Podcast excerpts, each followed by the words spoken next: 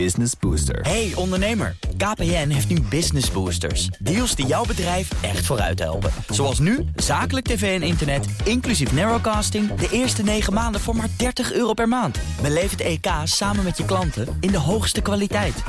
Kijk op kpn.com slash businessbooster. Business Booster. Heb jij de BNR-app al?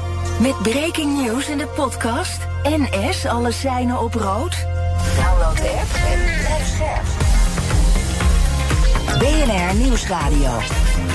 BNR breekt. Ivan Verrips. Goedemorgen en welkom. Vanaf half twaalf praat ik over het nieuws van de dag. Over minister Jette, die dacht dat hij met een klimaatfonds van eh, 34 miljard... wel even een wit voetje kon halen bij de linkse oppositie. Maar zo makkelijk lijkt dat niet te gaan. En universiteiten willen de internationale ranglijsten wat meer loslaten... want daar blijken nogal wat haak en oog aan te zitten. Maar ja, wat als al die andere universiteiten er wel waarde aan hechten? Ga ik zo meteen bespreken met mijn twee panelleden. Jonathan Mol, vicevoorzitter van het CDJA. Goedemorgen. Goedemorgen. Goed dat je er bent. En Emma Mouthaan van skerenstudent.com. Goedemorgen. Goedemorgen. En goed dat ook jij er bent. We gaan beginnen met... BNR breekt. Breekijzer. En het breekijzer heeft te maken met migratie. Want de grootste regeringspartij, VVD, is klaar met wachten tot het kabinet met een plan komt voor het migratievraagstuk. En stelt nu een deadline. De fractie vindt dat het plan er uiterlijk aankomende vrijdag moet liggen. Nog voordat het, uh, de Tweede Kamer deze week met reces gaat aan het eind van deze week. Meldt het Algemeen Dagblad vandaag. En we weten natuurlijk, het is niet voor het eerst dat de partij zich opwindt over het uh, tempo van het kabinet. We weten wel allemaal dat je dat perspectief nodig hebt. Dat je ziet, er ligt een serieus pakket. Er liggen maatregelen om dat aantal echt naar beneden te brengen op termijn. Dan kunnen wij nog een keer wat vragen van al die mensen in het land. Om die mensen die hier nu naartoe komen. Uh, om die op een fatsoenlijke manier op te vangen. Maar dat is de, het, de enige voorwaarde waarop we dat kunnen doen. Uh, dus daarom zeg ik nog een keer, Mark, schiet op. Ja, Mark schiet een beetje op. En daarvoor zijn zij ze in het parlement ook al iets, uh, maar dan iets, voortgelijks, maar dan iets parlementairder. Namelijk, ik vraag het voor het laatst op een aardige, aardige manier. Schiet een beetje op. Um, fractievoorzitter Sophie Hermans was dat. Ja, het probleem is dat de coalitiepartijen allemaal totaal verschillend denken over migratie. Overleg duurt al maanden. En dus grote woorden van de VVD. Deze week een deadline. Maar welke gevolgen moeten daar dan aan verbonden worden? Moeten er op worden ook daden volgen? Of is dreigen misschien genoeg? Of is het gewoon een 1-2'tje? Zou ook kunnen. Ons breekijzer vandaag is... als er deze week geen migratieplan ligt... moet de VVD uit de coalitie stappen. Ik ben heel benieuwd hoe jij erover denkt. Pak je telefoon, bel naar 020 468 4 keer 0 wil je niet bellen, maar wel stemmen, dan kan het via de stories van BNR Nieuwsradio. Op Instagram krijg je over 20 minuten een tussenstandje van me. Maar het leukste is als je even belt, want dan praat je mee in de uitzending. 020 468 4 keer 0 Zometeen hoor je dus hoe Jonathan en Emma erover denken. Maar ik begin bij onze politiek verslag, verslaggever Leendert Beekman in Den Haag... en bij Paul Minderhout, hoogleraar migratierecht aan de Radboud Universiteit. Goedemorgen allebei. Goedemorgen. Goedemorgen. En meneer Minderhout, ik begin even bij u, ons breekijzer vandaag. Als er deze week geen migratieplan ligt, dan moet de VVD uit de coalitie stappen. Wat vindt u? Is het nog geloofwaardig? Nou, ik denk niet dat het echt helpt als de VVD uit de coalitie stapt. Maar ik had wel even zitten denken over deze vraag. Uh, en uh, wat ik wel vind is misschien dat de VVD een andere woordvoerder moet uh, aanstellen... die misschien iets serieuzer en genuanceerder over dit onderwerp zich opstelt. ik heb meneer Brekelmans een paar keer nu in... Uh, talkshows uh, meegemaakt. En een van de dingen die mij stoorde was, uh, wat waarschijnlijk in de rest van het programma ook al even aan de orde komt. Er is nu heel veel discussie of je asielzoekers wel of niet langer dan 24 weken mag laten werken. Mm-hmm. En dan komt hij steeds met de riedel dat dat niet kan. Want dat zou betekenen dat deze mensen dan makkelijk, minder makkelijk of dus moeilijker uit te zetten zouden zijn. Ze zouden WW-uitkeringen kunnen krijgen, hun rechten zouden worden verlengd. Nou, dat is echt volstrekte onzin. En dat is ook door juristen al lang netjes op een rijtje gezet. Uh, als deze mensen hier een asielstatus uh, niet krijgen, mm-hmm. en dan zullen ze uitgeprocedeerd zijn. Dan zullen ze geen recht in ieder geval meer krijgen. En dan zouden ze ideaal natuurlijk het land moeten verlaten. Ja. En dat was één. Het andere was dat hij een suggestie deed dat we in Nederland wel heel veel uh, asielaanvragen inwilligden. Hij had het over een percentage van 80. Dat klopt volgens mij ook wel. Maar wij zouden daarmee uit de pas lopen met andere landen. En dat zou voor een deel komen, omdat de IND veel softer zou zijn. En ook dat is denk ik niet helemaal waar. Als je kijkt naar de cijfers, dan zie je dat in Nederland in ieder geval heel veel mensen uit landen met een heel hoog inwillingspercentage hier naartoe komen. Syrië, mhm. Turkije, Afghanistan en Jemen. En er is uh, op dit moment een achterstand bij de IND die uh, ertoe noopt dat ze hebben gezegd: wij gaan allerlei achterstanden wegwerken. En dan ga je toch vooral degene waarvan je weet dat ze hier mogen blijven, uh, daar de beslissing nemen. En de lastige gevallen blijven even achter. Als je die straks krijgt, dan trekt dat helemaal weer, weer terug. Maar dat vond ik niet zo heel aardig van meneer Brekelmans. Mhm. Die volgens mij best misschien weet hoe het wel zit. Maar dan op die manier toch een beeldvorming te creëren die, die niet de mijne is. Ja, dus u zegt hij verkoopt halve waarheden en daarmee helpt hij zich ook niet helemaal constructief op te stellen. Nee, dat vind ik zeker. Oké, ik ga naar Leonard Beekman. Ja, Leonard, is het realistisch om te denken dat de VVD eh, om deze reden daadwerkelijk uit de coalitie zou gaan stappen? Of is het vooral stoere taal? Of wat ik al zei, een soort 1 2 tussen de fractie en uh, de VVD'ers in het kabinet? Nou, ik wil even de twee lijnen dan uitzetten, Iwan. De eerste is, uh, als je een deadline stelt, dan moet je daarna ook gevolg aan geven. Dus op het moment dat je zegt, aanstaande vrijdag moet er iets liggen, want we kunnen hier niet meer mee leven. En we horen het natuurlijk al heel lang vanuit de VVD, de instroom moet omlaag. En uh, Rutte heeft bij het partijcongres in november heeft hij aangekondigd dat hij een set aan maatregelen in zijn hoofd heeft. En elke week bij de persconferentie vragen we er wel naar. Meneer Rutte, he, uh, heeft u het al uitgewerkt? Wat wilt u gaan doen aan de instroom? En hij zegt: wacht maar af, we komen met een pakket. Nou, dat zou dan aanstaande vrijdag moeten zijn. Uh, ik hoor aan de ene kant bij de VVD dat ze het echt zat zijn. Um, en dat de onderhandelingen binnen de coalitie moeizaam verlopen. Mm -hmm. dus dat, dat zou betekenen dat, dat de spanning op dit moment hoog is. En dan weet je dan weet je nooit wat er gaat gebeuren in politiek Den Haag. Uh, de andere is, hè, dat zou ook een theorie kunnen zijn. Uh, ben ik niet per se een grote aanhanger van, maar ze zijn er eigenlijk al uit. En dit is voor de beeldvorming naar buiten toe. De VVD wil nog even laten zien. Hè, wij staan, hè, wij hebben beloofd dat we maatregelen gaan nemen. En uh, dat gaan wij nu waarmaken. En sterker nog, we hebben een harde deadline gesteld. En voor het reces moet er duidelijkheid zijn. Ja, dat zijn ongeveer de twee kanten die je op kan gaan. Maar uh, aanstaande vrijdag, uh, die eis is hard. Er zal zeker wat moeten liggen. Ja, en jij gaat dus wel uit van het eerste scenario dat het oprecht is. Nou, laten we dan zo meteen even kijken naar wat er dan al op tafel ligt. En ook hoe die vier coalitiepartijen erin staan. Um, rondje mijn panel eerst. En maar wat vind jij, Hans Breekijzer? Als er deze week geen migratieplan ligt, moet de VVD uit de coalitie stappen. We hoorden Leonard net zeggen in november. Toen waren er toezeggingen van Rutte. En sindsdien, ja, er wordt wat een beetje gereisd naar Marokko en een beetje gereisd naar Tunesië. Er worden af en toe wat dingen in Brussel bereikt, maar een plan is er nog niet. Ja, is het dan tijd om knopen door te hakken? Um, nou, kijk, het is sowieso een lastig vraagstuk, hè, dat vooropgesteld. Um, daarnaast ben ik zelf niet een hele grote fan van zeg maar, de VVD en hun uh, standpunten op het migratie, uh, op migratiegebied. Mm -hmm. Dus um, ja, moet ze er dan uitstappen? Ja, ja, misschien. Lastig, ja. lastig, lastig vraagstuk. Ja, ja. Ja, ja, ja, ja, Maar kijk naar Jonathan Mol van het CDA. Wat vind jij? Is het tijd om uh, knopen door te hakken? Het is tijd om knopen door te hakken. Maar we zijn wel tegen het breekijzer dat je hierom de coalitie uh, moet uh, uh, opblazen. Mm -hmm. dus wat ons betreft prima. En onze partij doet er ook soms aan mee door enig profiel te kiezen op een aantal onderwerpen. Ja. En dat hoort er ook bij als je samen in een coalitie zit. maar we gaan geen oplossingen vinden door nu het coalitie, de coalitie op te blazen. We gaan het tweede uur bijvoorbeeld over het klimaatakkoord hebben. Ja. Supergoed dat het kabinet ook op dat soort onderwerpen bijvoorbeeld levert. Dus ik zou zeggen, zorg dat die, dat, dat migratiepakket er komt dat het een mooi gebalanceerd pakket is. Wat kijkt naar heel veel ja. uh, aspecten van migratie. En wat, uh, wat eerder langskwam. Uh, er wordt ook best wel wat onzin verkocht -huh. rondom migratie. Bijvoorbeeld kijken, vorig jaar was de instroom heel hoog. Maar laten we niet vergeten dat meer dan een kwart daarvan waren Oekraïners. En volgens mij is iedereen het ermee eens dat we hen gewoon moeten mm -hmm. opvangen. Dan hebben we nog een grote groep waar een toename was. Maar landen waar wij denk ik met z'n allen ook niet naar eens willen -hmm. migreren. Omdat het daar ongelooflijk onveilig is. Ja. Dan heb je nog hele grote groepen expats die vanuit Europa komen. Waar je met open grenzen heel weinig aan kan doen. Mm -hmm. Dus dan moet je bijvoorbeeld gaan kijken met uh, bedrijven. Of het echt nodig is dat al die mensen deze kant op komen. Hetzelfde met internationale studenten. Dus je ziet dat er heel veel componenten zijn waar het ook best moeilijk is om eraan te draaien. Dus het is, komt bij mij ergens ook altijd wel een beetje populistisch over. Als ja. dan bijvoorbeeld de VVD de grootste mond heeft over de, de, de aantallen moeten omlaag.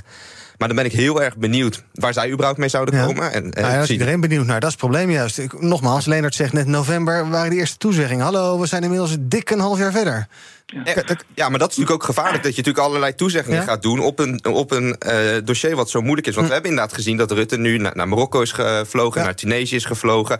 Uh, in Brussel veel gesprekken worden gevoerd. Maar dit is helaas niet iets wat je van het een op de andere dag uh, verandert. Ja, of meneer Munnerhout moet je zeggen, je hebt eigenlijk helemaal niet zo heel veel invloed op die, dat hele migratievraagstuk.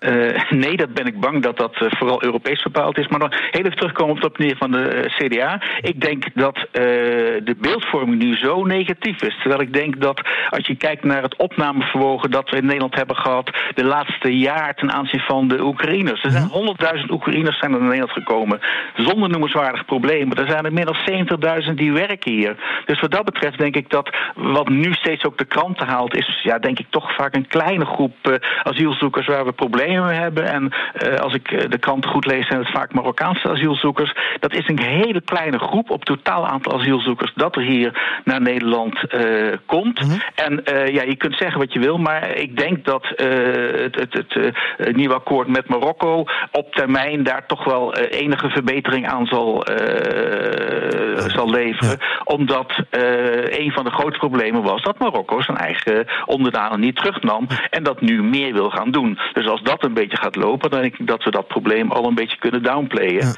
Maar uh, nogmaals, uh, uh, ik vind het lastig hoor. Het, het, het, de perceptie die er nu, de, de beeldvorming die er nu plaatsvindt, vind ik te negatief. Ja, Lener, zou je kunnen zeggen, ik zei al, die vier partijen, dat ligt best wel uit elkaar wat die vinden. Zou je kunnen zeggen, aan de ene kant VVD en CDA en aan de andere kant de andere twee partijen, ChristenUnie en D66? Is, ja. Absoluut. Ja? ja? en wat ligt er dan voor? laten we dan even naar VVD en CDA kijken. kijken. Zij zeggen eigenlijk, want het gaat over instroombeperkende maatregelen nationaal. Dus hè, er worden in de, in de Europese Unie worden afspraken gemaakt. Maar dit gaat echt over nationale afspraken. En om het even heel simpel te maken, ze zeggen: het is te aantrekkelijk om naar Nederland te komen. En de maatregelen die dan ook voorliggen, zijn maatregelen om het minder aantrekkelijk te maken om hier een um, asielprocedure te beginnen. En dan gaat het bijvoorbeeld over uh, het vijf jaar. Uh, dat, er, dat je na vijf jaar krijg je permanent een verblijfsvergunning. Mm Kijk of je dat kan uitstellen. Dat het niet meer automatisch gebeurt. Het versoberen van rechtsbijstand voor asielzoekers. Uh, gestapelde gezinshereniging tegengaan. En het twee-statenstelsel. En dat komt er eigenlijk op neer dat ja, een asielzoeker die meer kans heeft om, om ook daadwerkelijk een status te krijgen, dat hij andere rechten heeft dan een asielzoeker die daar die minder kansrijk is. Ja, en uh, bij, vooral bij de ChristenUnie uh, zit dat niet lekker. Want zij zeggen van ja, uh, op het moment dat iemand vlucht voor oorlog en geweld dan kan je eigenlijk niet met dit soort maatregelen komen. Dus het ligt heel gevoelig. En wat ook nog speelt zijn. Uh, we hebben de nareismaatregel al gezien bij de vorige asieldeal. En wat er nu gezegd wordt, dat willen we niet nog een keer doen. Het moet juridisch haalbaar zijn. We willen niet nog een keertje teruggefloten worden door de rechter. En dat hoor je zowel bij de ChristenUnie als bij D66. Ja, Jonathan klinkt ook een beetje als we gaan ze een beetje wegpesten. Het lekker onaantrekkelijk maken, zodat ze niet willen komen. En dan, ja. Ja. Ja? Uh, ja en... Wat vindt het CDJA daarvan? Uh, wij zijn het er, uh, zoals eerder gezegd, wel op zich mee eens dat je gaat kijken hoe die instroom omlaag kan. Maar ook hierin dat we weer naar een, een hele specifieke groep kijken. En als je dan kijkt naar uh, die twee staten oplossing. Mm Ergens begrijpen we het ook wel dat je bijvoorbeeld zegt: je vlucht nu voor oorlog. De oorlog is voorbij. en er is bijvoorbeeld geen grond dat je wordt vervolgd. Om dan te zeggen tegen iemand: oké, dan moet ja, je, je kan weer terug. En het gaat op een veilige manier. Alleen de ervaring leert met Jemen, met Syrië. Daarvan zeiden we ook: van nou, als die oorlog voorbij is, dan kunnen mensen terug. En ik ken bijvoorbeeld een aantal mensen in mijn omgeving uit Syrië. Die zouden heel graag terug willen. Maar dat is echt onmogelijk. Hm. Dat land is nog steeds een puinhoop. En heel veel mensen worden daar nog steeds vervolgd. Dus de vraag is of het heel realistisch is dat door zo'n maatregel die instroom daadwerkelijk heel veel naar beneden gaat. En dan ben ik er meer fan van wat eerder langskwam. Uh, we hebben met Oekraïners gezien dat door hen goed te laten integreren, ze goed meedraaien in de maatschappij, laten we dat voor andere uh, asielzoekers of andere mensen die via een andere vorm van instroom binnenkomen ook mogelijk maken. En dus ook werken. Ja, maar dat, dat willen die mensen vaak uh-huh. ook. Die willen ook graag een bijdrage leveren, de taal leren. En we hebben met de Oekraïners gezien dat dat heel goed kan. Maar wat ik zei, ik heb ook een aantal Syrische vrienden uh-huh. uh, in mijn vriendenkring. Die hebben ook keihard gewerkt om ja. Nederlands te leren, om hier nu aan de UvA te werken. Uh, als ondersteuning van internationale studenten. Uh, dus die hebben vaak ook die wil wel. Ja. Voordat we naar onze bellers gaan, we hebben geloof ik wat technische probleempjes met bellen. Maar het zou nu weer moeten werken. 020 468 4 keer 0 Nog even, meneer Minderhout, dat uh, idee van dat twee-staten-systeem voorleggen. Uh, CDA zou dat uh, geloof ik graag willen. De ChristenUnie zegt willen we niet. D66 zegt onuitvoerbaar. Wat zegt meneer Minderhout?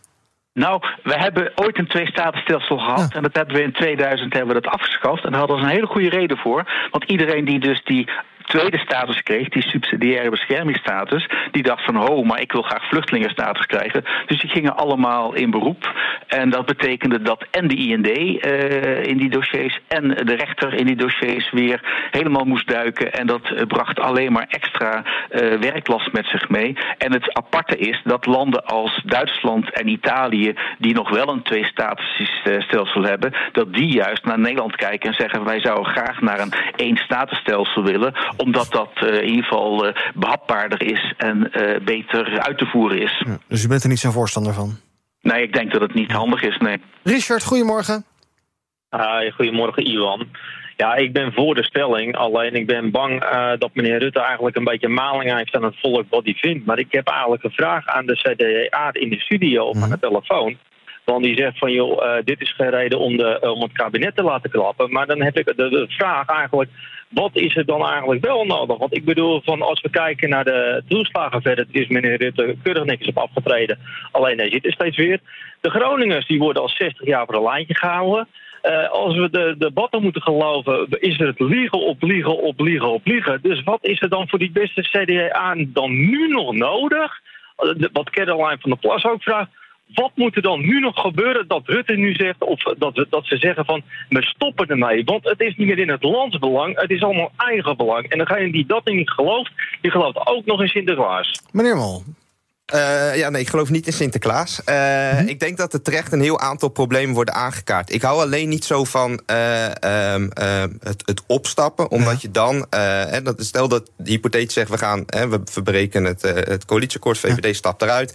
Dan gaan we in november naar de stembus. Dan krijgen we weer zo'n formatie met verkenners en alles erop en eraan... wat we nu nog steeds aan het analyseren zijn.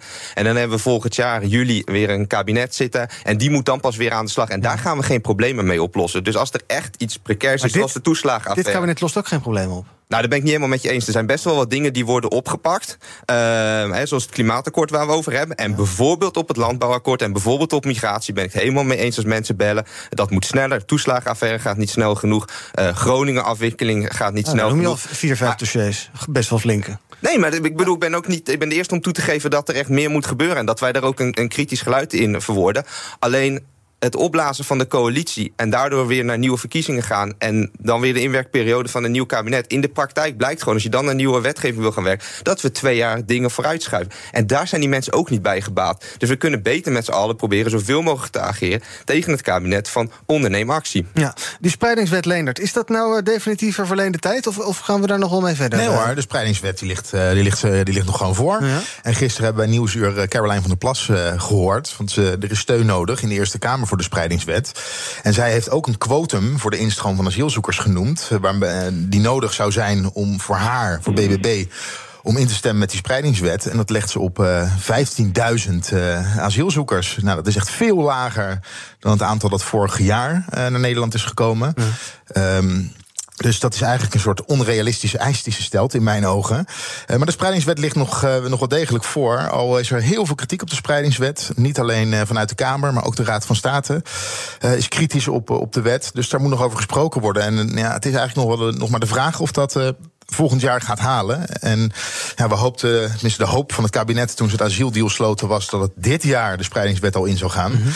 Maar ja, het is nu nog maar de vraag of het volgend jaar gaat lukken. Ja, goed idee. En maar dat je in theorie, als het echt nodig is, helemaal uiteindelijk gemeente kan dwingen om mensen op te nemen? Ja, dat denk ik wel. Ja, ja, ja. Want kijk, hè, je hebt heel vaak dat mensen zeggen: hè, not in my backyard. Mm-hmm. Goed dat het gedaan wordt, maar not in my backyard. En ik denk dat um, ja, bepaalde gemeentes gewoon ja, meer macht hebben dan andere gemeentes. En dat als je dus niet zo'n spreidingswet hebt, dat je dan dus gemeentes hebt waar er helemaal geen opvang wordt geregeld. En dat er dan wordt gezegd: ja, we hebben niks geregeld, dus we kunnen hier niet terecht. Terwijl ze dat probleem eigenlijk een beetje zelf hebben veroorzaakt. Dus ik denk met zo'n spreidingswet dat je dat wel goed tegen kan gaan. Ja. Meneer Minderhout, was er vorige maand wel een akkoord in uh, Brussel, of ik geloof in Luxemburg eigenlijk dat het was. Uh, de migratieministers kwamen daar samen. Um, in hoeverre is dit nou een probleem dat in Den Haag moet worden opgelost? Of in, uh, ik zeg maar even Brussel als analogie voor de EU? Ja, ik denk dat de asielinstroom vooral toch een Europees probleem is. We hebben heel weinig grip op uh, hoeveel asielzoekers er naar Europa komen. En uh, daar vind ik nog dat op, op, op, Europees gebied er ook heel erg restrictief gekeken wordt. En je zou kunnen zeggen dat uh, misschien de, de, ja, de, de, de, de, de, de, visie anders moet worden. Dat je moet zeggen, we luisteren, waarom komen al die mensen vanuit Afrika, met name vanuit Afrika, naar Europa? En moeten we niet proberen om toch een beleid te gaan maken waardoor het perspectief uh, van de mensen in Afrika zoveel beter wordt dat ze niet meer uh, in die gammele bootjes stappen om uh, de oversteek te maken. Maar goed, dat is iets wat uh, meer mensen zeggen die, die, die wat afstand hebben ten aanzien van, van, van uh, uh, migratie. Of tenminste zeggen van dit moet je in een heel groter perspectief zien. Wat ook wel gebeurd is, bijvoorbeeld wat nu in Duitsland gedaan wordt, waarbij je zegt van luister eens, we hebben op termijn hebben we heel veel arbeidskrachten nodig. meneer van de, van de Wereldbank die zegt er ontstaat een enorme vergrijzing in Europa. En we hebben gewoon ook mensen nodig. Laten we proberen om via andere kanalen, legale kanalen, Mhm. toch mensen uit die landen hier naartoe te halen, hier een perspectief te geven. Eventueel met regels waardoor er ook weer een terugkeermogelijkheid uh, of, of, of, of verplichting op zit. Maar ja, wat, wat nu in Tunesië gebeurt, ja. uh, dat, dat zou een begin van een, van een oplossing kunnen zijn. Maar je zit er wel met een, met een dictator die eigenlijk een beetje zelf wil doen wat hij wil. En die heel fijn vindt dat er heel veel geld vanuit Europa komt. En als je ziet dat er dan 100 miljoen euro aan grensbewaking in dat akkoord wordt neergeteld. En 10 miljoen om te kijken of je mensen via een talentprogramma naar Europa kunt halen. Dan zie je toch dat die 1 op 10 toch in het voordeel van de restrictiviteit uitvalt. Ja, en u zegt bij Marokko heb ik nog wel enige hoop dat het wat gaat helpen. Als u dan dus kijkt naar, dat, naar, naar die deal die wordt gepoogd te maken met Tunesië, waar inderdaad von der Leyen, Rutte en Meloni laatst waren. Uh, daar bent u nog minder enthousiast over. Ja, maar wat met Marokko gebeurt is gewoon dat wij, wij vragen aan Marokko, Marokko om zijn eigen Marokkanen ja. terug te nemen. En met Tunesië, het probleem is dat niet Tunesiërs uh, gaan, nee. maar het zijn vooral uh, de, de, de, de andere migranten die via Tunesië proberen Europa te bereiken. Ja. Dus daar zit een andere, andere dynamiek in. Ja. Leonard, er wordt vandaag ook nog in de Tweede Kamer over dit onderwerp gesproken, althans zijdelings over het inderdaad, wat we net al bespraken, het recht op asielzoekers en werken. wat, gaat, wat, gaat dat, wat gaat daaruit komen, denk jij? Ja, dat ligt ook onge ongelooflijk gevoelig, ja. ligt dat. Uh, ja, wat gaat eruit komen? Ik denk dat het niet gaat halen. Als dat de vraag is, dan uh, is ja. dat mijn antwoord. ja. Ja, ja, dat gaat niet halen. En dat betekent dus dat? Nou, dit is, uh, als ik het uh, even goed heb, is dit een initiatiefwetsvoorstel vanuit D66 van POT. Uh, dus dit staat eventjes los. Dit komt niet vanuit het kabinet. Mm -hmm. Dus dat eventjes los vanuit het kabinet. En ja, iedereen kan vrij stemmen daarin. En ehm, zover ik kan zien, is daar geen steun voor. Nee. Wat denk jij, Leonard, tot slot? Het plan Jezelgus, zoals het wordt genoemd door Rutte. gaat dat deze week komen of niet? Ja, moet wel. Ja. ja, dat gaat deze week komen. Vrijdag dus. Ja. Gaan we dat zien. Ik dank je wel, Leonard Beekman, onze politiek verslaggever in Den Haag. En Paul Minderhout, hoogleraar migratierecht aan de Radboud Universiteit. Op onze Instagram-pagina kan je nog de hele dag reageren op het breekijzer. We hadden dus wat telefonische problemen. Daarom hadden we alleen maar uh, één luisteraar in de uitzending. Dat is het ook alweer, ik geloof, Richard. Ja, uh, excuus daarvoor. Ik zag dat er wel meer mensen belden... maar we konden ze op de een of andere manier niet in de uitzending krijgen. Op onze Instagram-pagina is 80% het eens met de stelling... als er deze week geen migratieplan ligt... moet de VVD uit de coalitie stappen. Op Instagram kan je dus nog de hele dag van je laten horen. Dat werkt wel. En zometeen ga ik hier verder praten met Jonathan en Emma over het nieuws van de dag. Over universiteiten die met een kritische blik gaan kijken naar internationale ranglijstjes van universiteiten. En de komst van de vliegende auto, de elektrische vliegende auto zelfs. Ja, ja, het is weer een stapje dichterbij. En hoe lang horen we dat al? Ja, precies. Dat zometeen bij BNR Breekt. Hardlopen, dat is goed voor je. En Nationale Nederlanden helpt je daar graag bij. Bijvoorbeeld met onze digitale NN Running Coach... die antwoord geeft op al je hardloopvragen. Dus, kom ook in beweging. Onze support heb je. Kijk op nn.nl slash hardlopen. Business Booster. Hey ondernemer, KPN heeft nu Business Boosters. Deals die jouw bedrijf echt vooruit helpen. Zoals nu, zakelijk tv en internet, inclusief narrowcasting... de eerste 9 maanden voor maar 30 euro per maand. Beleef het EK samen met je klanten in de hoogste kwaliteit. Kijk op kpn.com slash businessbooster. Business Booster. BNR Nieuwsradio. BNR breekt. Ivan Verrips. Welkom terug. In mijn panel vandaag Emma Mouthaan van skerestudent.com... en Jonathan Mol, hij is de vicevoorzitter van het CDJA. We gaan praten over het nieuws van de dag. Te beginnen met uh, minister Rob van Klimaat en Energie. Die uh, ja, wil uh, ambitieus zijn als het gaat om klimaat. Staat ook veel in het coalitieakkoord. En dus moet er een klimaatfonds komen van ruim 34 miljard euro. Wordt al tijd over gesproken. En vandaag debatteert de Tweede Kamer over het voorstel. En er zijn niet alleen maar lovende woorden over voor dit bedrag... en vooral wat ermee de bedoeling is. PvdA en GroenLinks vinden bijvoorbeeld dat er een veel te groot deel van dat geld naar grote bedrijven en de industrie gaat. Ja, 34 miljard, Emma. Dan denk ik, uh, skere student die zou er wel interesse in hebben in 34 miljard. Zeker. Wie, wie niet? um, maar naar wie moet dat dan gaan? Op zich, die grote bedrijven, dat zijn natuurlijk ook de uh, vervuilers. Dus dan zou je denken, ja, pak die dan aan. Maar daar zijn die linkse partijen niet tevreden mee. Ja, nou ja, ik denk dat wat het, uh, het, het verduurzamingsvraagstuk eigenlijk best wel lastig maakt, is waar ga je dat geld vervolgens aan uitgeven? Hm? Want als je bijvoorbeeld uitgeeft aan subsidies voor elektrische auto's, dan hebben vooral de mensen die überhaupt al geld hebben om een auto te kopen, hebben daar profijt van. Dat zijn natuurlijk rijkere mensen dan mensen zonder auto. -hmm. um, je kan bijvoorbeeld ook het OV gratis maken en dan hebben veel meer mensen er iets aan. Uh, hetzelfde geldt bijvoorbeeld voor uh, het verduurzamen van een woning. Mm -hmm. Dat is dan dus alleen interessant voor ofwel huiseigenaren ofwel verhuurders. Ja. Kijk, huurders hebben er dan in die zin wel enigszins profijt van, omdat hun lasten naar beneden gaan. Maar hun uh, vermogen, zoals dat van de verhuurder, dat gaat niet omhoog. Nee. Dus het is best wel lastig, vind ik, met, met dat soort dingen om uh, te bepalen waar ga je dat geld naar uitgeven. Maar ik ben dus heel erg groot voorstander van maak het OV gratis. Mm -hmm zodat iedereen kan mee profiteren. Zodat iedereen kan mee profiteren. En juist vooral de mensen die dus wat minder te besteden hebben. Want dat zijn de grootste gebruikers van uh -huh. het OV. En kijk, het verduurzamen van woningen moet niet stoppen. Maar daar hebben juist die ja, minder vermogende mensen minder aan. Want ze hebben waarschijnlijk geen eigen huis. Ja, Jette zegt al, hè, Ieder, iedereen moet het kunnen meemaken. Uh, maar jij hebt er toch wel je vraagtekens bij. Je denkt dat er veel geld van, de, van die 34 miljard gaat naar partijen die toch al veel geld hebben. En uh, dat mensen die dat niet hebben, dat die dat die achterblijft. Ja. Ja, ja, ja, daar ben ik wel bang voor, ja. Deel jij die zorg, Jonathan?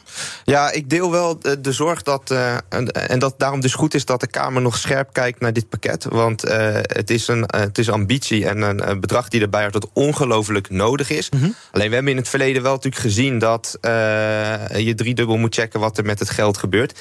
Ja, als je de industrie verduurzaamt... heeft dat een veel grotere impact dan huishoudens. Maar we hebben ook gezien dat convenanten maken met de industrie, et cetera... dat dat niet altijd helpt. Uh, het bekende voorbeeld is Tata Steel. Die roepen al, uh, nou, ik denk nu een decennium van... we gaan verduurzamen, we gaan naar groen staal toe. Maar ondertussen verandert niet zoveel... en gaan nog steeds de winsten rechtstreeks naar India. Mm -hmm. En dan vind ik het prima om te zeggen van... we gaan naar een toekomst met groen staal. Want we hebben ook staal in de toekomst nodig. Dus we gaan investeren om Tata uh, te verduurzamen. Maar dan moeten daar echt keiharde afspraken voor komen. En dan vind ik het terecht dat PvdA en GroenLinks zeggen van... Uh, daar willen we wat zekerheden over van de minister. Ja, luister ja. even mee naar Joris Thijssen van de PvdA. Dat de klimaattransitie een sociale transitie moet zijn. En als we niet zorgen dat iedereen mee kan doen in deze transitie... en zijn of haar steentje kan bijdragen aan het reduceren van CO2-vervuiling... ja, dan gaat het op een gegeven moment heel veel weerstand opleveren... en dan gaan we ook gewoon mensen verliezen in die transitie. Ja, dat is een beetje wat jij net zei, inderdaad. Uh, maar er spreekt ook wel een soort wantrouwen uit tegen bedrijven. Alsof die allemaal maar lekker hun zakken ermee gaan vullen... en hun middelvinger opsteken en doorlopen. Is ja, het wel niet helemaal eerlijk, of wel? Ja, ik denk dat dat voor een deel ook wel zo is. Ik bedoel, we hebben natuurlijk de afgelopen paar jaar... al heel veel gedaan aan het klimaat. Uh, heel veel geld erin gepompt. Um, heel veel in samenwerking ook met bedrijven. Maar ja, eigenlijk wat net al werd genoemd... voorbeeld van Tata Steel... ja, je kan nou niet echt zeggen dat daar echt grote stappen zijn mm -hmm. gemaakt. Terwijl er wordt nog steeds winst gemaakt.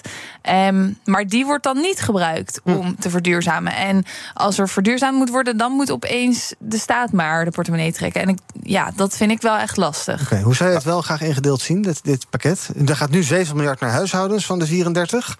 Ja, maar ook daar geldt overigens ook wel voor dat er een hele grote groep is die prima zelf zijn of haar woning kan verduurzamen. En uh, ook daar heb je gezien, ook bijvoorbeeld met, met, met zonne zonnepanelen en het terugleveren aan het net en het salderen. Wat uh, overigens de coalitie wilde afschaffen en GroenLinks en PvdA nog wil, uh, willen behouden. Maar dat is een diep asociale maatregel. Want het zijn vaak mensen die al geld hebben om zonnepanelen te kopen. Die nemen een lening, die leveren terug aan het net en die krijgen er geld voor.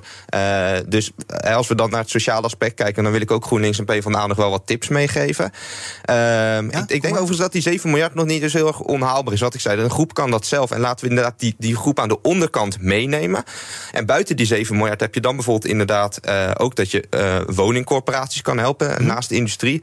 Waardoor mensen die bijvoorbeeld in sociale huur zitten, zien dat hun woning wordt verduurzaamd. Ja, de, natuurlijk, het ideale scenario is dat mensen op een gegeven moment naar een eigen woning kunnen en vermogen kunnen opbouwen. Maar zolang ze nog in sociale huur zitten, met enkel glas, is het goed als er geld wordt vrijgemaakt dat woningcorporaties woning kunnen verduurzamen. En je ziet dat de minister van Wonen daar ook op aan het acteren is. Nog even kijken naar uh, BBB. Ze hebben ook wel interessante standpunten. Ze zeggen namelijk, je moet eigenlijk vooral veel meer kijken naar klimaatadaptatie. Dus probeer nou niet uh, tegen heug en meug te, te voorkomen dat het klimaat verandert. Maar ga vooral ervoor zorgen dat je ja, inspeelt op die klimaatverandering. Laat dat geld nou daar naartoe gaan. Is dat een verstandige zet, Emma? Um, nou, moet je en-en doen? Ja, kijk, als je het me tien jaar geleden had gevraagd, had ik gezegd: nee, lekker, lekker achter ons laten. Hè, we moeten ons echt focussen op voorkomen. Ja. Maar ik denk dat we nu op zo'n punt zijn gekomen dat klimaatverandering is heer. Um, he, het kantelpunt is al bereikt. Mm -hmm. um, die 2,5 graden gaan we ook gewoon niet meer halen.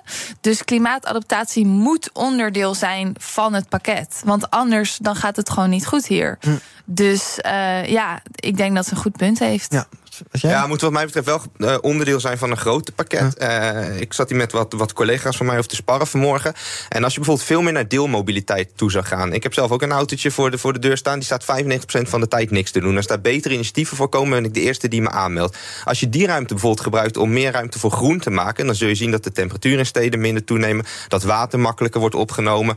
Maar niet alleen dat. Het moet dan onderdeel zijn van een, van een grote plan waarbij we ook gewoon kaart moeten werken aan de uitstoot. Want anders is straks de klimaatverruwing ook niet meer tegen te houden. Tot slot nog even het middel van die fondsen. We hadden natuurlijk eerder het uh, stikstoffonds. Uh, de vraag is maar of dat in de Eerste Kamer allemaal uh, doorgaat en dergelijke. Hierbij ook weer onzekerheid. Moeten we niet van die fondsen af? Werkt dat, werkt dat goed of niet? Nee, wij zijn er in principe niet zo'n groot fan nee. van. dit is ook wel een beetje tot stand gekomen omdat destijds de rente laag was. We eigenlijk weer te laat zijn begonnen. En dus van die grote fondsen mm. inrichten om die transitie mogelijk te maken. en bijvoorbeeld oud-minister van Financiën Ruding heeft al vaak gezegd... als dit nou echt prioriteit is en we dit als land moeten doen... dan moet je het onderdeel maken van de begroting en kunnen uh, verantwoorden. Het risico is met die fonds ook dat het een soort van uh, pinapparaten worden. Daarom, wat ik ook eerder zei, ben ik er wel blij mee dat de Kamer scherp is op waar we die miljarden aan uit gaan geven. Dat het niveau effectief is aan het eind. Ander nieuws van vandaag dan. Al een langere tijd liggen wereldranglijsten van de beste universiteiten onder vuur. En daarom besloot de Vereniging van Nederlandse Universiteiten, UNL heet dat tegenwoordig, vroeger de VSNU, om een commissie van experts in te stellen om die onderzoek te laten doen naar die lijsten. En daar kwam uit dat de lijsten eigenlijk helemaal niet zo betrouwbaar zijn. En daarom stellen Nederlandse universiteiten zich kritischer op tegen deze lijsten. Um, was wel uh, interessant. Bijvoorbeeld als je kijkt naar uh, twee jaar geleden. Toen was de Erasmus Universiteit de beste Business Administration studie van de Shanghai ranglijst. Wilfred Meinhardt, beleidsdirecteur bij de Erasmus Universiteit, legde toen uit ja, wat, wat die ranglijst dan precies inhoudt. My name is Wilfred Meinhardt. I am policy director at Rotterdam School of Management, Erasmus University. So Shanghai is the more established rankings, which is uh, pretty much research-based. Ja, research-based lijst. Nou, hartstikke fijn. En nu zeggen de universiteit, joh, die lijsten, laat maar lekker zitten. Goed idee. Meer kijken naar kwaliteit, minder naar, oh, wie staat er bovenaan op het lijstje? Mm, nou, ik denk sowieso vind ik het interessant dat die lijsten elk jaar zo erg verschillen. Want dan denk ik sowieso al, ja, dan moet je jezelf al achter de oren krabben. Klopt dit wel? Want de, de kwaliteit kan toch niet zo erg veranderen jaar op jaar. Mm -hmm. um, en ik, ik denk dat het veel belangrijker is om naar trends en dergelijke te kijken in van die lijsten. Als je die lijsten al wil gaan gebruiken, dan om daadwerkelijk te kijken van oké, waar staan we dit jaar? Ja, uh, nu is dus het advies dat de lijsten gebruikt mogen worden, maar alleen met de vermeldingen van hun beperkingen. Dan zeg je, oh, we staan bovenaan de lijst, maar eigenlijk is het een waardeloze lijst. Ja, ik maak vond het, eh, het ik nu vond het ook kort een beetje een schizofreen bericht. Want aan de ene kant wordt wel gezegd van... nou, als we goed presteren, dan moeten we er trots op kunnen zijn. Ehm, ik zou hem eigenlijk los willen koppelen. Als jij eh, als universiteit een aantal hoogleraren hebt... die echt baanbrekend werk doen en, en, en daardoor in de prijzen vallen... gebruik dat ook. Ik denk dat dat ook trots is om, eh, om, daar, om daar trots op te zijn als universiteit. Dat het leuk is voor studenten. Maar als je nou kijkt voor studenten... op het moment dat zij een keuze maken voor een universiteit... dan zou ik wel een paar parameters meer toevoegen... dan alleen eh, het aantal prijzen wat wordt gewonnen door een hoogleraar links of rechts. Ja. Ja. Dat moet wel breder gaan. Dus die lijst mag wel wat serieuzer worden genomen. Het inderdaad meer, ook meer kwalitatief misschien kijken. Hoe is de cultuur op een universiteit? Ja, als je het als student wil gaan gebruiken, Ja? dan, dan zou ik zeggen: kijk veel meer naar de opleiding en minder naar waar een universiteit op een opleiding eh, of eh, een universiteit in zo'n lijst staat. Want een opleiding kan zo erg verschillen van een andere opleiding aan dezelfde universiteit dat zo'n universiteitslijst zegt daar dan eigenlijk niks over. Nee, nou dat zegt Robert Dijkgraaf ook. De onderwijsminister die zegt ja, eigenlijk zo'n lijst. Nou ja, oké, we hebben er misschien niet heel erg veel aan. Ik snap het wel dat die universiteiten er vanaf willen. Die universiteiten gaan ook praten met andere experts uit andere landen, met andere universiteitenkoepels, om een soort gezamenlijke richtlijn op te stellen. Want je moet het natuurlijk wel samen doen. Het heeft niet zoveel zin als jij als Nederlandse universiteit zegt, joh, bekijk het maar, wij stoppen ermee. Maar dat ze om je heen nog wel allemaal van die lijsten blijven hanteren, want dan sta je uiteindelijk niet meer op die lijst. Ja, maar dan doen ze het in Amerika nog, dan doen ze het in. eh, Oh. Ik zou gewoon inderdaad zo'n disclaimer erbij zetten. Van deze ranking is gebaseerd op bijvoorbeeld de, de, de, de prijzen die hoogleraren eh, krijgen voor hun eh, onderzoekswerk. Mhm. En ja, we zijn er trots op als universiteit. Ik bedoel, ik kan ook bij een nieuwsbericht een klein tekstje zetten. Ik zou niet gelijk een disclaimer met alle gebreken erbij zetten. Dat komt ook een beetje gek over. Dus Ik enige nuancering ja. is wel op zijn plek wellicht. Hardlopen, dat is goed voor je. En Nationale Nederlanden helpt je daar graag bij. Bijvoorbeeld met onze digitale NN Running Coach... die antwoord geeft op al je hardloopvragen. Dus, kom ook in beweging. Onze support heb je. Kijk op nn.nl slash hardlopen. Business Booster. Hey ondernemer, KPN heeft nu Business Boosters. Deals die jouw bedrijf echt vooruit helpen. Zoals nu, zakelijk tv en internet, inclusief narrowcasting... de eerste 9 maanden voor maar 30 euro per maand. Beleef het EK samen met je klanten in de hoogste kwaliteit. Kijk op kpn.com slash businessbooster. Business Booster. BNR breekt.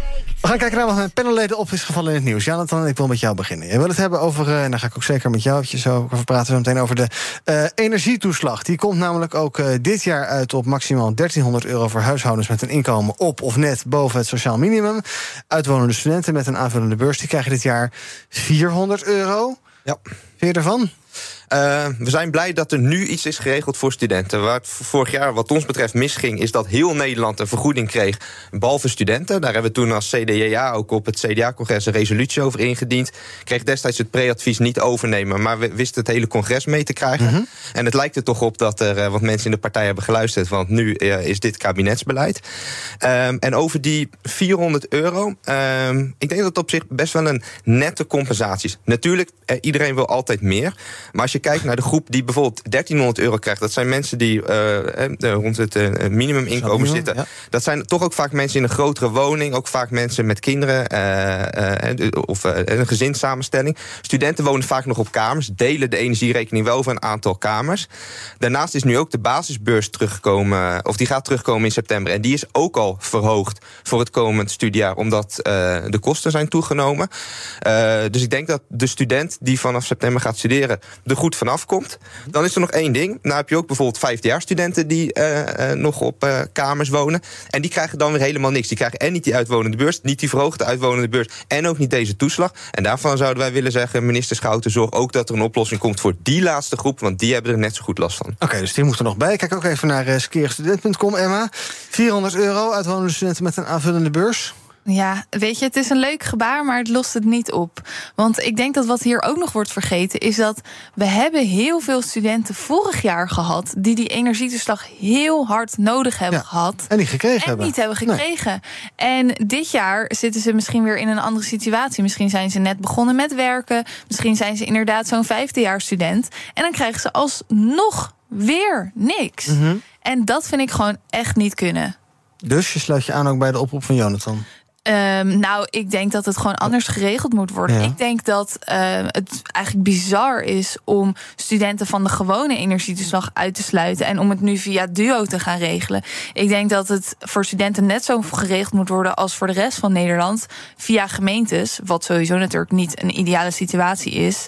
Maar ik vind het gewoon heel vreemd dat omdat jij bent ingeschreven voor een bepaalde studie, dat jij jouw dagbesteding is om dingen te leren, Mhm. dat je op basis daarvan ehm, zoveel geld gaat mislopen. Terwijl jouw woonsituatie misschien precies hetzelfde is als iemand die wel werkt. Ja. En dat vind ik echt bizar. Ja, we hebben natuurlijk het energieplafond, maar dat, is, eh, dat, dat voorziet totaal niet in enige soelaas. Als het gaat om inderdaad jongeren waarvan verwacht wordt dat ze de hele dag met hun neus in de boeken zitten. Misschien wel een paar uurtjes per week erbij kunnen werken. Maar ja, Mhm. daarmee ga je misschien niet het verschil van die energierekening ophoesten. Nee, nou ja, we hebben natuurlijk ook blokverwarming. Eh, in heel veel grote studentencomplexen, waar bijvoorbeeld je studio's hebt, heb je blokverwarming.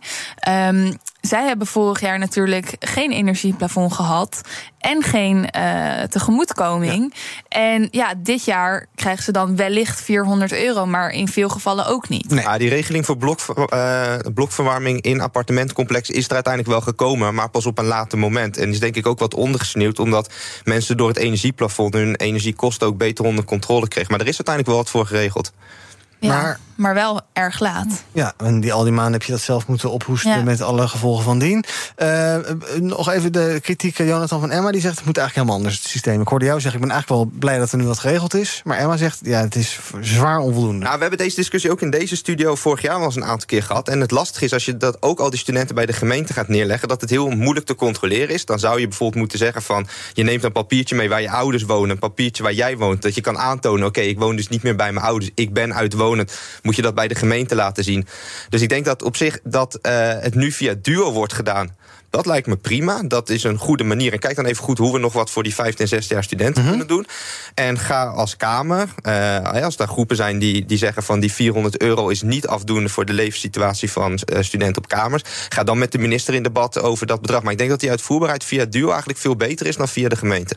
Dan Emma, jij wil praten over het uh, Hoge Rechtshof in Amerika. Dat heeft een plan van Joe Biden om studieleningen kwijt te schelden. In ieder geval gedeeltelijk, maar voor een groot deel.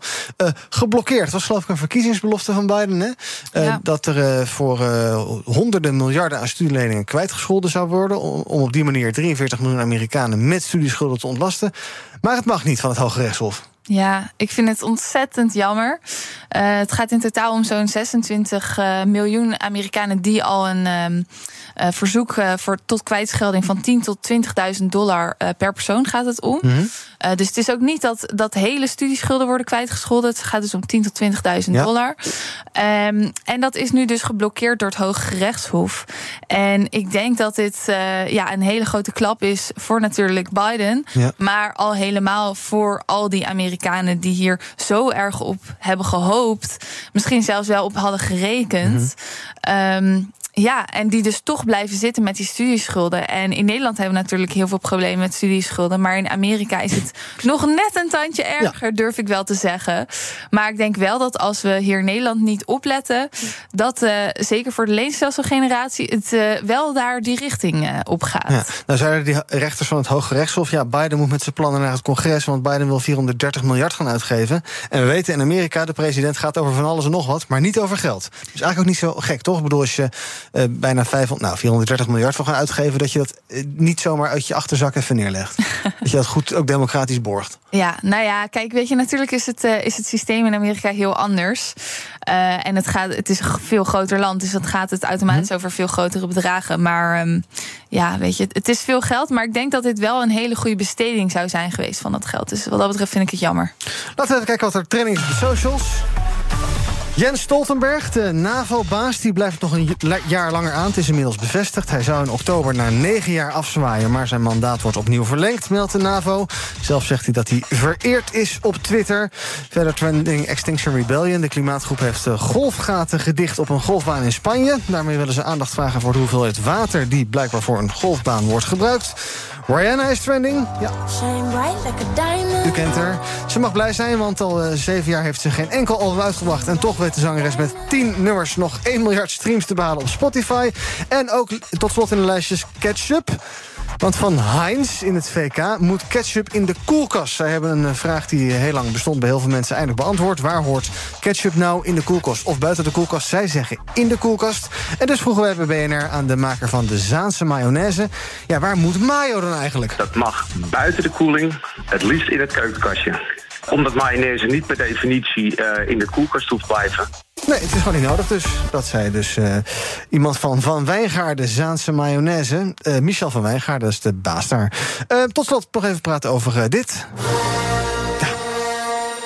Misschien wel een soort futuristische droom die steeds meer werkelijkheid wordt. Althans, op papier. Want uh, misschien vlieg je over een jaar of tien met je vliegende auto zo over de files heen in de ochtendspits op uh, dinsdag en donderdag. De Amerikaanse luchtvaartautoriteit heeft opnieuw een vergunning uitgegeven aan een start-up uit Californië om proefritten, of eigenlijk proefvluchten te gaan maken met een vliegende auto. En als ik dit soort berichten hoor, dan denk ik altijd. Hoe lang hebben we het hier nou over? En gaat dit ooit gebeuren? Jonathan, wat denk jij? De vliegende auto, gaan we dit ooit zien? Nou, voorlopig niet. Je ziet nu met vliegtuigen al hoe moeilijk het is om het luchtruim te reguleren. Dus ik zie dat met allemaal uh, vliegende Fiat 500's niet, uh, niet, niet voor me. Mm -hmm. uh, wat wel zo vaak is, is dat je als je in dit soort innovatie investeert... een beetje hetzelfde als met Formule 1... dat je daar dan afgeleide innovaties van krijgt... die vaak super interessant zijn voor bijvoorbeeld de automarkt. dus ik hoop wel dat het daartoe leidt. Want ja. ik heb zelf Economics of Innovation gestudeerd. En heel vaak is innovatie een oplossing voor heel veel problemen die we in de maatschappij hebben. Dus ergens word ik wel altijd enthousiast van Ja? dit soort dingen. Maar ik denk niet dat we over tien jaar rondvliegen in uh, zelfvliegende auto's. Nee, en wie gaat geld storten in dit soort eh, bodemloze putten? Want dat, dat is natuurlijk ook wel zo met dit Nou soort ja, verhalen. we, hè? we, we hebben hier vaak eh, miljardairs behandeld die geld stoppen in eh, initiatieven Ja, waar je af kan vragen. Musk. Waarom? Ja, Bezos. Nee, je hebt gelijk. Eh, moeten we dit willen? Eh, vind je het fijn, Emma? Een goed idee dat je lekker over de files heen kan vliegen over een paar jaar wellicht? Nou, het idee is sowieso leuk, maar ik sluit me wel aan bij Jonathan dat het, eh, ja, hè, zelfs met drones is bijvoorbeeld het super lastig te regelen. Dus ik, ik, zie, ik zie dit gewoon echt niet gebeuren in de Nee. praktijk. En dan nog maar over de Rob eh, eh, om daar nog nu over te praten. Want als we het allemaal mee moeten kunnen gaan maken... dat gaat me niet worden hè, voorlopig. Ja, nee. Ik denk dat we het eh, niet snel gaan zien. Nou, wie weet heb ik het fout. Hoor ik deze quote over een paar jaar... en dan vliegen we toch allemaal. En zijn alle files opgelost, wie weet. Dank voor jullie aanwezigheid vandaag bij BNR Breekt. Jonathan Mol, de vicevoorzitter van het CDA... en Emma Mouthaan van skerenstudent.com. Morgen weer een nieuwe BNR Breekt. Dan ben ik er ook weer. Tot die tijd volg je ons via de socials. En laat je radio aanstaan, warm aanbevolen. Nee, eigenlijk gewoon verplicht. Ja, gewoon aan laten staan. En dat is zometeen eh, Thomas van Zel hier met Zaken doen. Business Booster. Hey ondernemer, KPN heeft nu Business Boosters. Deals die jouw bedrijf echt vooruit Zoals nu, zakelijk tv en internet, inclusief narrowcasting... de eerste 9 maanden voor maar 30 euro per maand. Beleef het EK samen met je klanten in de hoogste kwaliteit. Kijk op kpn.com businessbooster. Business Booster.